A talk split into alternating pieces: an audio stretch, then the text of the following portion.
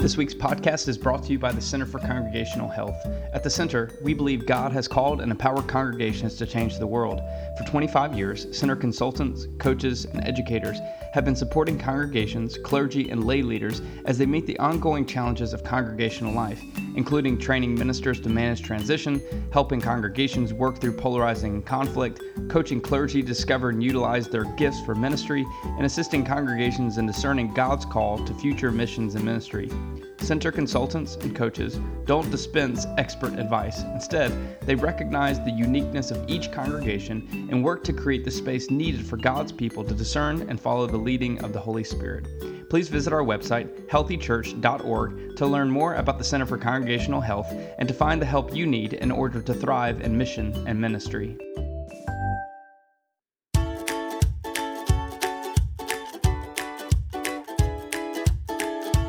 This is the Cooperative Baptist Fellowship's Church Starts Conversation.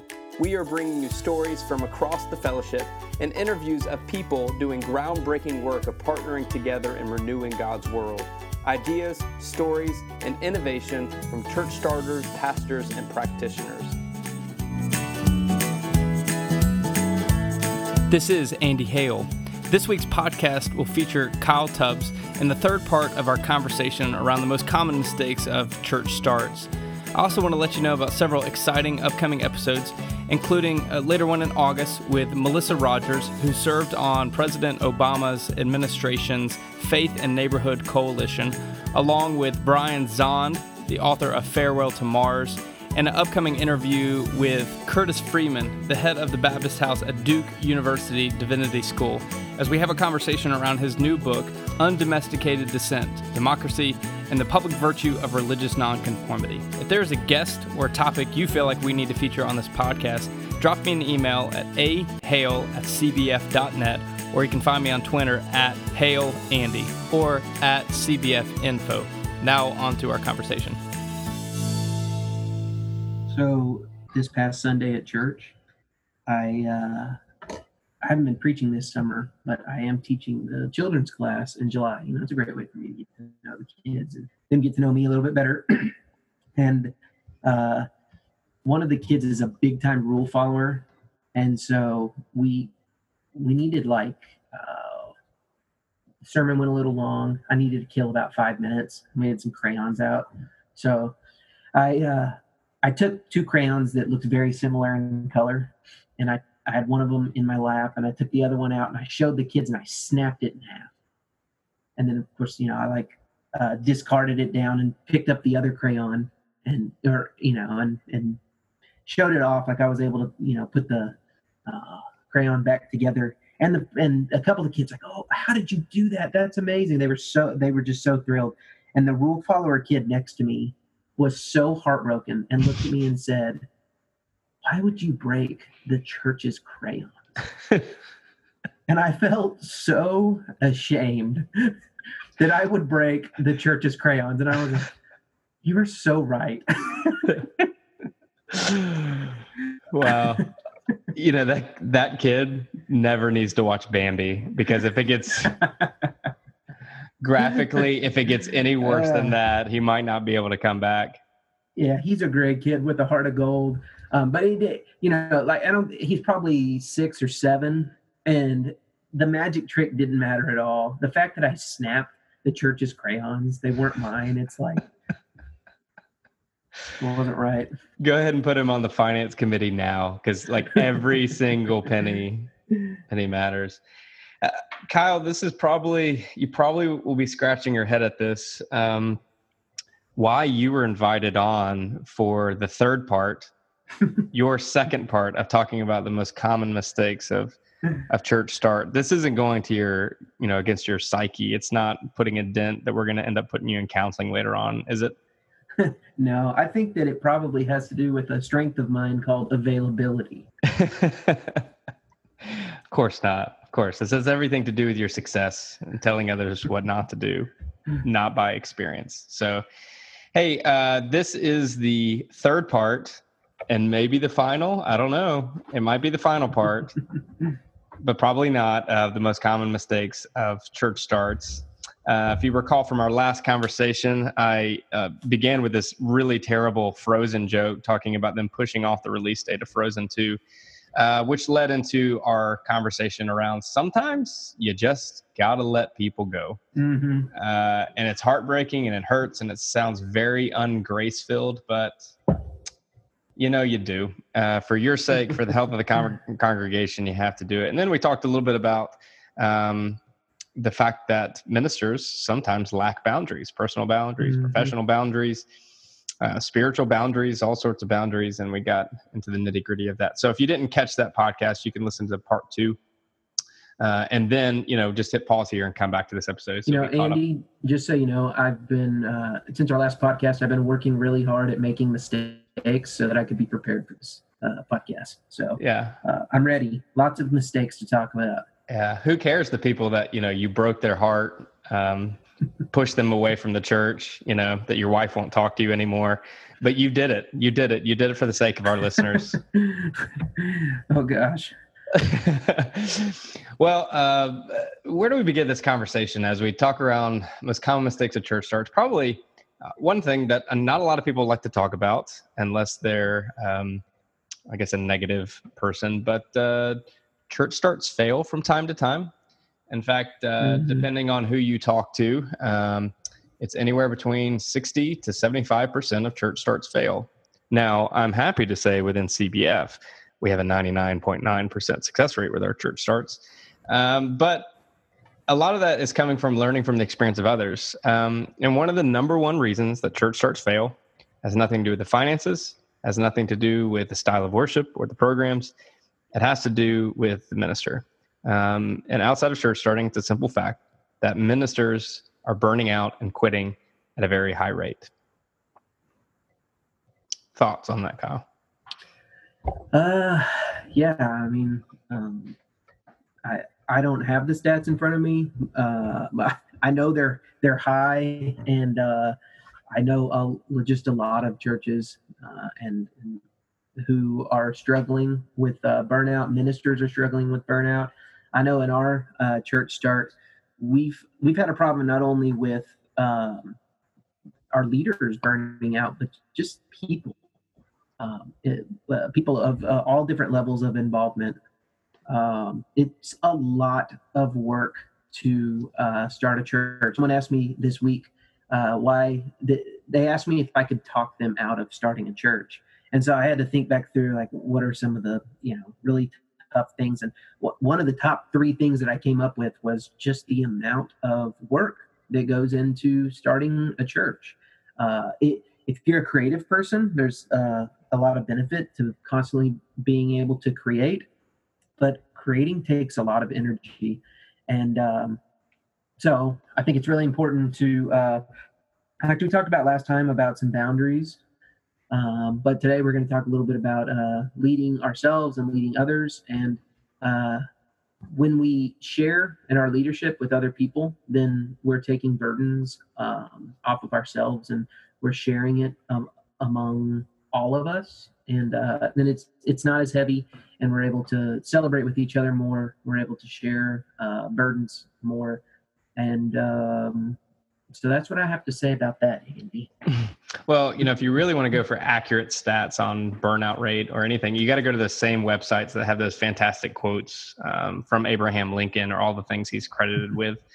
Um, yeah, so burnout happens for a lot of reasons. And I think theologically speaking, we all know that uh, Christ is the head of the church, but oftentimes we feel like we are the head because it's constantly um, we are the recipients of people's frustration, people's anger, people wrestling with their journey. And so, um, you know, oftentimes pastors take on um, the whole weight, it feels mm. like, of the church. Um, and theologically, that, that shift has to take place. Now, oftentimes it depends on what tradition you're in, that you have to educate your congregation on um, that you are one of many uh, within this congregation. Uh, but sometimes it's a personal mentality, it's a personal uh, temperament and a psychological uh, standpoint where you, you, you see and you take on everything that's happening mm-hmm. on around you. And so I think one of the key things of, of preventing burnout is to make a tremendous theological shift within your life where you recognize and embrace um, the fact that you cannot take this all on your own because you are not called to take it all on your own. Mm-hmm. And and finding ways certainly to share that, and we'll talk about that, I guess, in a bit as we talk about uh, leading others, but sharing that responsibility, sharing sharing that weight. But I think one of the key things around that is is reframing this idea of failure and reframing this idea of, of success. Mm-hmm.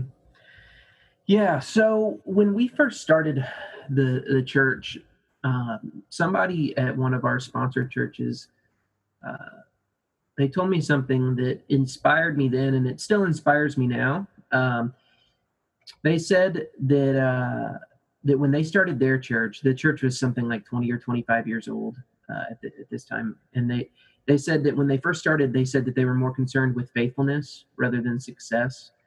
So they were constantly seeking God's call and God's vision for their church, and then they would operate out of that, and so uh, their scorecard looked differently than uh, than the metrics that we often use for determining success.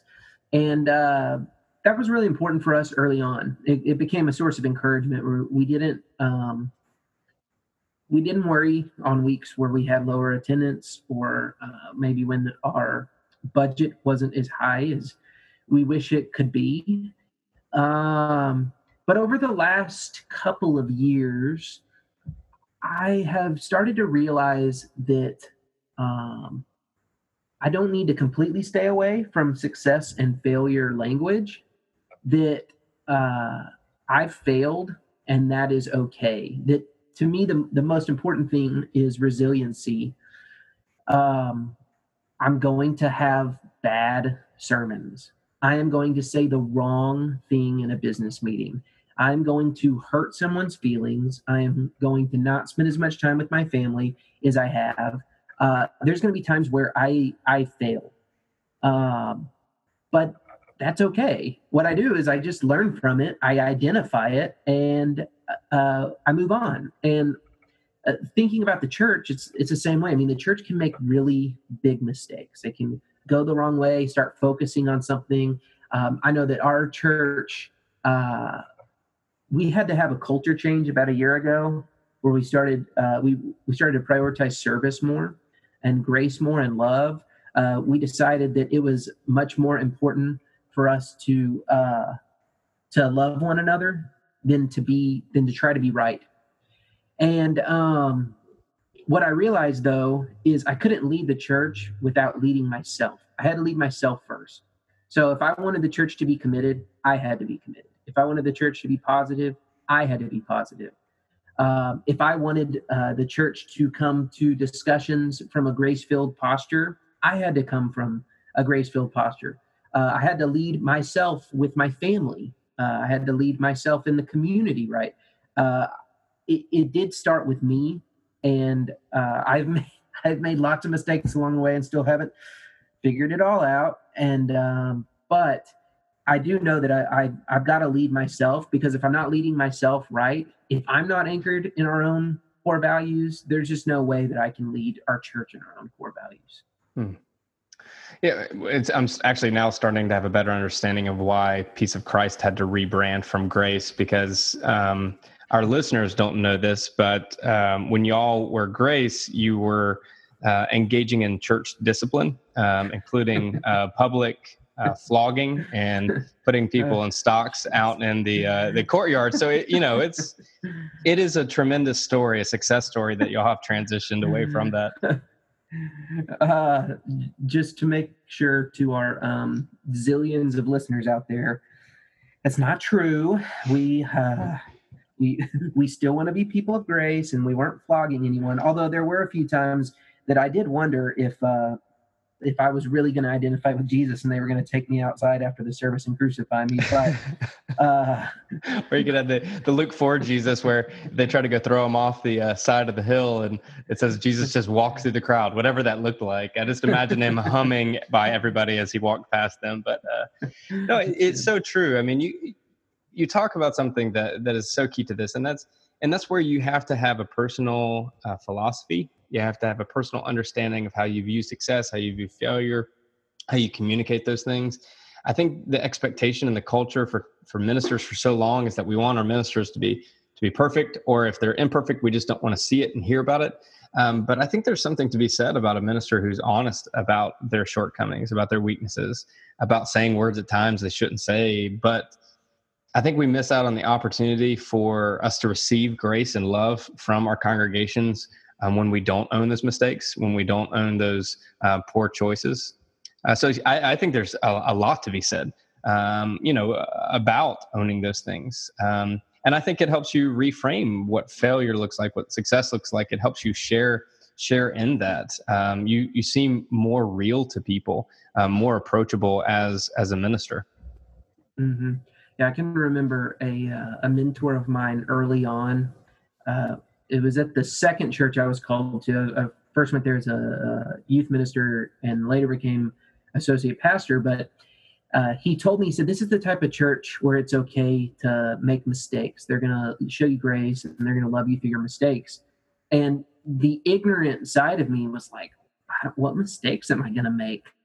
Um, there was a there was mistakes to be made uh, and as i go into ministry and i i, I started uh, maybe my the i couldn't figure out how to put my vision into reality or i uh, I reacted in ways that I wish I wouldn't have, or I let my emotions uh, take control of me and, and, and reacted in unhealthy ways, or uh, you know, there's times I wasn't prepared, or uh, I, I started to realize that I was going to need grace. And uh, the first thing I started doing was showing myself grace. And with our church start, I've tried to make that a priority um, showing people that you have to give yourself grace first. And if you give yourself grace, um, other people will give themselves grace. And then we all start giving each other grace because we are loving our neighbor as ourselves. Whoever it was that said that. as we're talking about this whole idea of failure and owning up to it, I, I keep remembering that infamous podcast uh, slip up that I, I shared with you way back when. You know, a, a phrase or word that was said in the sermon that mm-hmm. um, you know it's it's never going to be heard outside of when it happened that day because uh, you know podcast editing which i think is a good reason that i should never do facebook live preaching um, there's just yeah. too much in there to, to fix and to cut out but there's also another piece i think of burnout that i think we have to be really delicate in talking about this but i think it's something that isn't said because oftentimes when you speak about it uh, it gets people riled up for the wrong reasons mm-hmm. um, and and I think for church starting, certainly, um, and I'm not saying this for the traditional church. I am a little biased. I have served both in the traditional setting and in church starts. And I think church starting is the most difficult calling of ministry just because of the traditional pastoral role expectation on top of being a, a fundraiser, creating things from scratch, uh, oftentimes being by professional, just on and on and on. But there's one thing as as we are having conversations with church starters as we're trying to get to know them more is to really get down to the character of a person. I'm not talking about the, you know their ethics. Um, I, am really what i guess the two words that come to mind for me is i want to see if somebody has some gusto and some mm-hmm. fortitude yeah. um, because i think there's often the case that too often we quit uh, when we shouldn't um, mm-hmm. Yes, ministry is difficult. Every vocation has their uh, their difficult circumstances. Certainly, if you're in a very toxic culture that's unhealthy for you, for your family, uh, for the congregations, there's reasons, yes, that you need to quit and move on. But I think sometimes we're just quitters. Mm, yeah. And, and we don't know how to stick it out. We don't know how to dig our heels in and and to keep pushing and to keep trying day after day after day. And I think oftentimes uh, ministers, uh, whether the failure of theological education or mentors, we don't equip ourselves with the avenues to deal with things that make you quit, uh, mm-hmm. peer learning groups, coaching, those types of things. But to me, that's a huge, huge thing. Um, that if you lack gusto, if you lack fortitude, then quitting seems to make more sense than than sticking it out. Mm-hmm. Yeah, so uh, about a year ago, uh, we were going through some pretty tough times at the church. Uh, we had some having to deal with some conflict. There was some bullying going on among some members. Um, we had we some members had to go, others, um, we wish they would go. We asked them to go, or they wanted other people to go. It was just it was pretty tough, and um, we came together as a church and and we had a, a session. We called it the pastoral roundtable, where we crafted some questions and people really got to share. And there was just it was really really tough to hear um, some of the hard things going on in the church. And uh, I started to realize that there was uh, a lot of unhealthiness going on in the church. And uh, I felt some guilt because I thought, I started this thing. I can't blame it on anybody else. I can't say, oh, yeah, well, there must be the minister before me, or it must be a culture that somebody created. I thought, gosh, I, I you know, we, we like at our church to give freedom and space, but I gave so much freedom and space that uh, some unhealthiness creeped in. And it got to the point where I was asking myself, do I want to keep doing this? Mm. Um, and I mean, I had conversations with my wife. You know, what would happen if I quit? You know, well, maybe I should just I should just work on my dissertation. Um, you know, what else could I do to to maybe make some money in the, in the meantime? Or you know, do I need to update my resume? That that sort of stuff. And uh, through some prayer and meditation, and uh, we just decided that we weren't going to quit. So uh, that very first step of, de- of deciding that we were committed and uh, and sharing with the church that we were committed and modeling that commitment uh, made a big difference. And it's it's amazing the people who stuck with us through those really tough times that we we bonded together.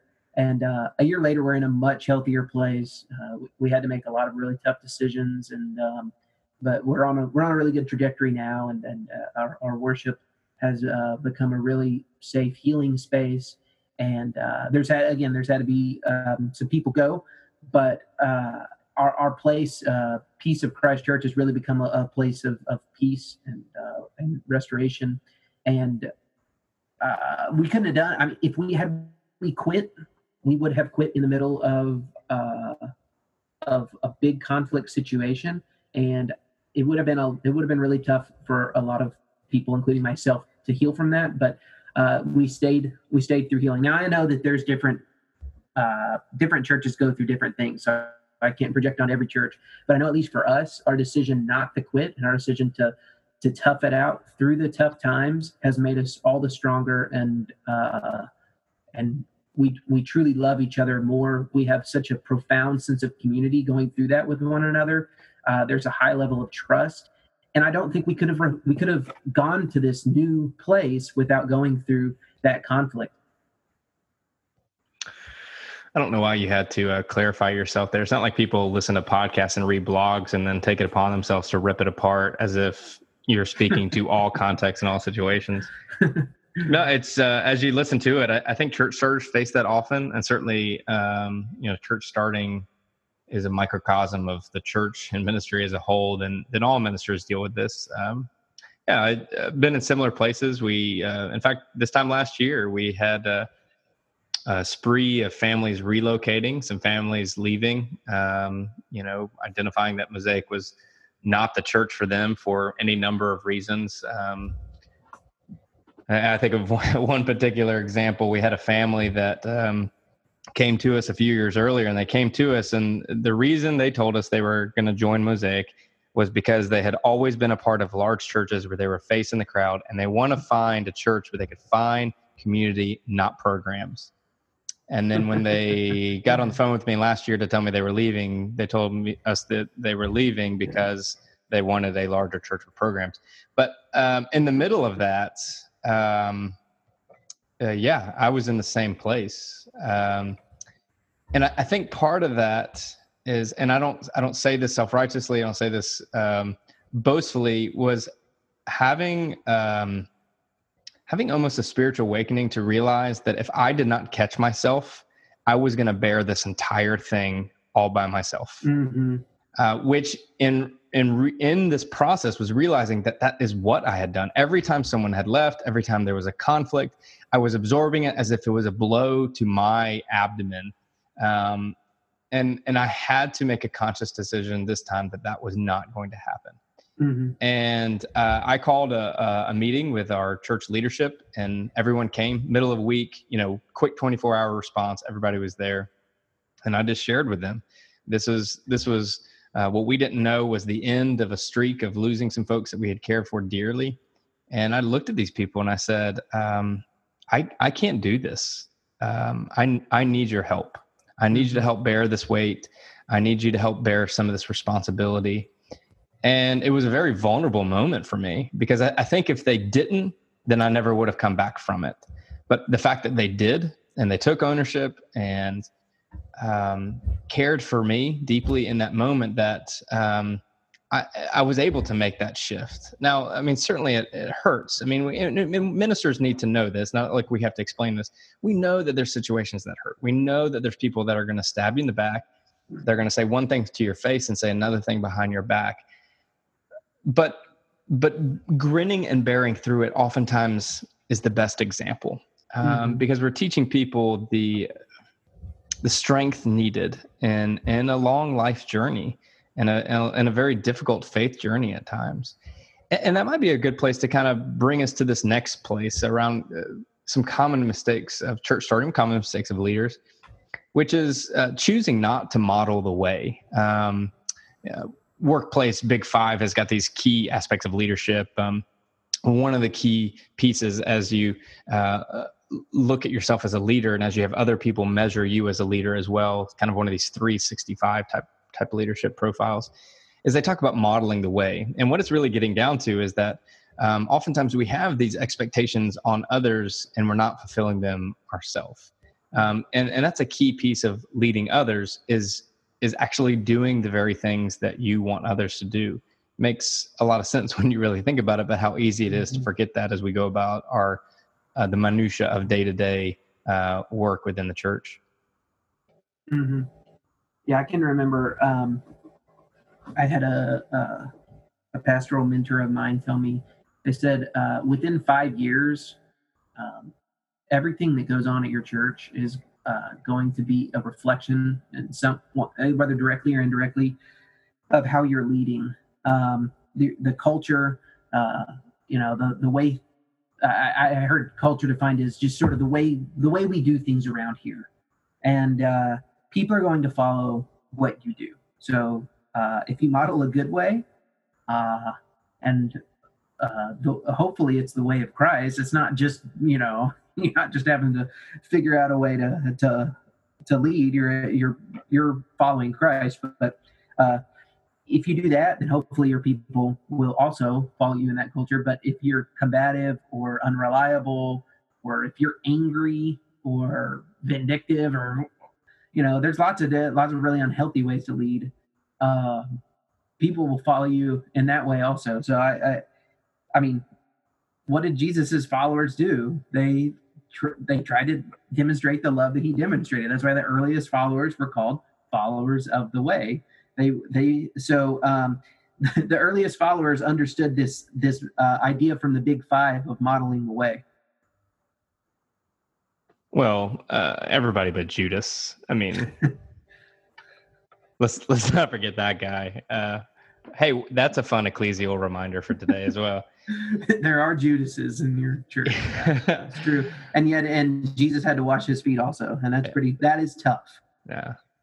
Well, it's it's part of it's part of modeling the way, and and and probably what we need to do is, is kind of begin to break this down. Uh, not that not to speak that our, our our audience isn't coherent enough to understand what we're talking about, but I think this matters for all different types of ministry contexts where you find yourself as a uh, campus pastor and you are simply leading the staff that's under you. If your primary role mm-hmm. is to preach every Sunday, um, and, and, every different types of setting, I think this matters um, because modeling the way in, involves how you want to go about your philosophy of ministry, but how you want your church to go about um, its philosophy of, of life together.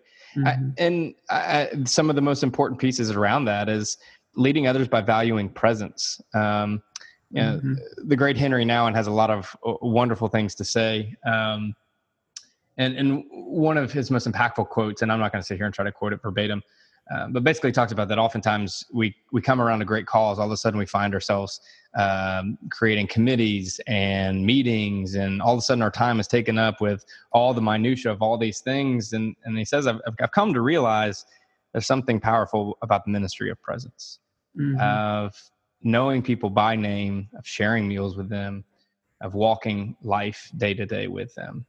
Um, and I don't think there can be enough said around the importance of ministry of presence as we lead other people. Um, that too often the church becomes work, the projects and initiatives of the church become work, and we forget that there's value in the people that are behind those things. Mm-hmm. Yeah, so um, that is one thing I love about church starting, uh, especially being the church starter, is uh, being here from the beginning. And uh, as people come in, I get to know everyone as they're on their way in. I mean, at the last church I was at, it wasn't a massive church, but it was four or five hundred total members, and it took a really long time to get to know most of the people, and I never got to know everybody at the church. Um, but I I think you're totally spot on when we talk about the importance of uh, being a presence with people. Um, I've learned the importance of just sitting with people. Um, you know, in in seminary, I learned a lot about how to study the Bible and how to do translation, and uh, I read a lot of books, and so much of that was really important. So I'm not like an I'm not anti-academic here, by the way. Uh, uh, with what I'm about to say. But one of the most important things that I've ever learned is just to sit with people. I mean, how you how you respond in a health crisis or a tragedy that can positively or negatively affect your ministry uh, for quite some time.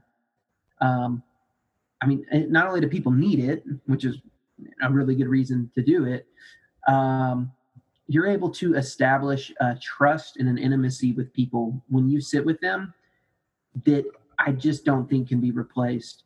Uh, I send a lot of emails and a lot of texts, and we do a lot of uh, we utilize technology a lot at our church. I mean, we don't have a traditional office, but I just don't think that a face-to-face uh, interaction uh, can be completely replaced. There are times, especially in tough conversations, or if you're needing to to visit with someone about something challenging, or if they have something that is really heavy or weighty, um, sitting with people and visiting with them in that way, uh, there's something about that interaction that that I just don't think can be replaced. Um, talking about um, leading others, uh, I I remember my very first call. It was at a, a, small church in a very small town in Texas. It was uh, like we, they literally had zero stop sign, I mean zero stoplights. Um, I mean, they didn't even have stop signs. There was inter- intersections, but you just had the. I mean, a lot of dirt roads where you know you you stopped as you came up to the the roads, and um, the call was super encouraging. Uh, I, I love those people. I still love those people. They're great. But um, so this the call happened on a Sunday, and uh, you know, came Sunday morning, came Sunday night. Thought, this is going to be great. I'm going to get to teach and I'm going to get to preach and uh, I'm going to get to fulfill so many of these things I've been learning and dreaming about. And then Monday morning came, and uh, one of the deacons who will not be named on this podcast there's not there's not much of a chance he's listening to this podcast right now. But Lord Voldemort, he who must not be named. he uh, he gives me a call and says, "Hey, will you uh, you want to go get coffee?" I thought, "Sure, this is gonna be great. I'm gonna get to know somebody in the church." And uh, he start he'd been a church member since the womb, and he was in his 70s. And he starts telling me like, like every church conflict that's happening and he feels about every other member in the church. And uh, it was at that moment where I realized I'm not just going to be teaching and preaching. I'm actually going to have to to lead people here, and it was it was really terrifying because uh, I had I just hadn't thought much about leadership up to that point. Um, since then, I've learned quite a bit, and I, I had a great relationship with that guy, and um, and in that church. But I've realized that um, you have to if you don't lead people that like your church is going to be in chaos. Um, I, I, found the importance of uh, following finding really positive committed people who support the mission vision core values of your church and leading through them. Um, I found that I know that we we've talked a lot about some negative experiences and learning from uh, learning from those, but I really think that most people are good.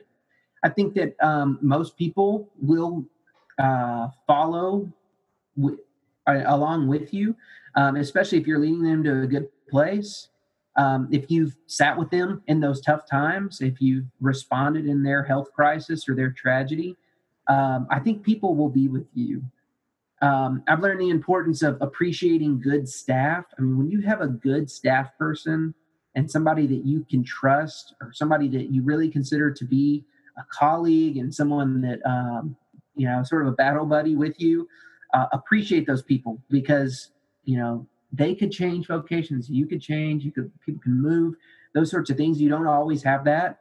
Um, and if you if you can appreciate good staff and or, or even just any good leader in in your church start it really helps you lead um, i've learned the importance i said this earlier but uh, the importance of loving one another uh, more than just trying to be right. Uh, i've learned the importance of holding things lightly. Uh, i've learned the importance of service. Um, I, I think it's shane claiborne that says uh, tolerance says I put up with you, but hospitality says I'll put you up. So uh, just serving people, loving people, going the extra mile for for you know both friends and enemies, whoever it is. Uh, that this re- it's really important to have relationships with people when you're leading. You know, you, you just you can't just stand in the pulpit and tell people what you want them to do. You've got to serve them. You got to show them where you're going, and you've got to ask them to to join you. And then and obviously we're not just leading; we're following Christ. Um, what do you think about that, Andy? I don't know. I think it's kind of ironic you're talking about um, loving people and thinking they're generally good. And I think I see a copy of Calvin's Institute of the Christian Religion, like all seven volumes behind you. That would. That's definitely not on my bookshelf. Yeah, I don't know, I don't know what you're seeing, but uh... it's a good thing Calvin wasn't a church starter because man, that guy hated people. He sure hated people. Um, yeah Rest in peace. Um, no, I mean, it seems so simple when we talk about it, yet I don't, I don't know. We just forget it as ministers. Um, we forget the people that pour into us, that helped form us, that continue to help form us. Um, I think a key piece on there, depending on your temperament, is uh, to rem- remember to express gratitude to people. Mm, um, yeah, that's really good. You know that people need to be thanked. People need to be appreciated. Mm-hmm. Um, and, and, and finding ways, it seems so simple to treat others in the way that we want to be treated. Um, but when you lead others, um, you find that the weight and responsibility of the church is not on your shoulders, um, but you carry it with a group of people and community together. And it's still going to be ugly. It's still going to hurt. Um, but if if people can still walk away from that despite if they might have theological differences with you despite the fact that they might have a different ecclesiology than you uh, maybe they could at least say that you valued them and you loved mm-hmm. them as christ did. Um, i think that's pretty successful for a pastor. Yeah i, I think you're spot on with the encouragement uh, piece. I, I remember when i did the big five and uh, there was quite a few other leadership inventories that did around the same time that uh, some of the the feedback I was getting, it wasn't that I was discouraging toward people, but my the encouragement part was generally lower. Uh, I, I just wasn't I wasn't a great encourager, and so on my Google Calendar once a week I have it listed to make sure to encourage leadership, encourage pastors, encourage staff. You know these the the, people that I know I'm going to have direct uh, interactions with. So I literally have to remind myself to thank people for doing things. You know, when, when someone stays to help uh, clean up, I need to make sure to thank them. I mean, it's like a, it's a very good thing for for them to do. And I uh, part of it with me comes out of uh, I I'm a self starter and I have high expectations of myself. So I often just assume other people have high expectations of themselves. And I don't really feel that I need to be thanked. It's just not really a priority for me. But um, so I think I probably project that onto others also. I just assume, oh, other people they'll they'll have high expectations for themselves. They don't need to be thanked, that sort of thing. And that's not true at all. A lot of people really find motivation when they uh, when they're somebody is telling them that they are gracious for their work, and uh, it helps it helps you connect with people. Um, I'm still not the. That's something that I'm not great at. It's something that I, am constantly working on. I assume it'll probably always be something I have to work on. But uh, when people do good things, tell them that's great. That's good. Um, I, I, I just think you're spot on there, Andy. Hey, Kyle.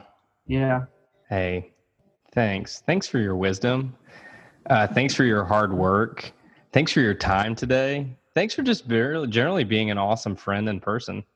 You know, Andy, I didn't necessarily need to hear that, but now that I hear that, it just really encourages me that, you know, if there's going to be a part, uh, what are we on, part 57 of this series or whatever mm-hmm. else, I, I'd love to, I'd love to come back. You know why?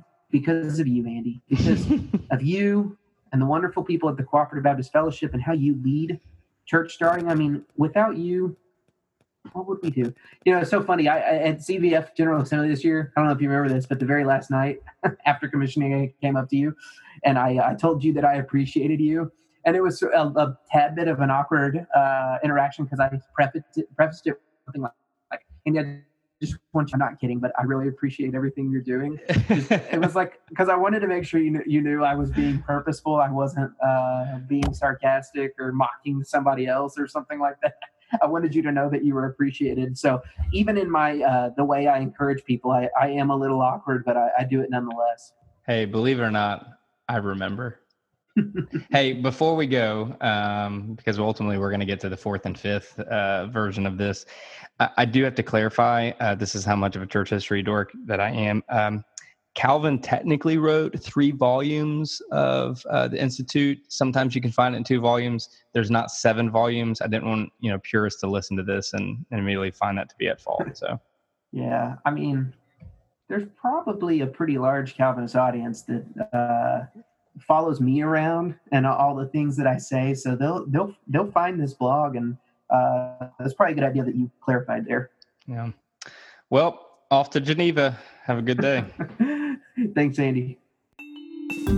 Well, before we let you go, we need to spotlight one more of our sponsors today CBF Dawnings. The meaning and value of Dawnings is different for individuals and communities. For churches, Dawnings is a biblical framework for local congregational life informed by the practices of Jesus. Practically, it offers a basic infrastructure for a congregation's life together. For individuals, Dawnings is a rhythm of daily and seasonal living that helps individuals orient their personal lives to God's dream for the world and God's mission in it. For CBF, Dawnings is a new way of relating to its partners, individuals, churches, and organizations. Dawnings encourages and enables shared vision and collaboration among these partners while informing CBF initiatives for resourcing congregations. For everyone involved, Dawnings is a shared way of life that anticipates our future while honoring both our recent and ancient past.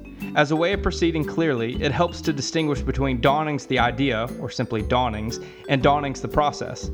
Visit cbfdawnings.org for more information or to submit an application for a retreat.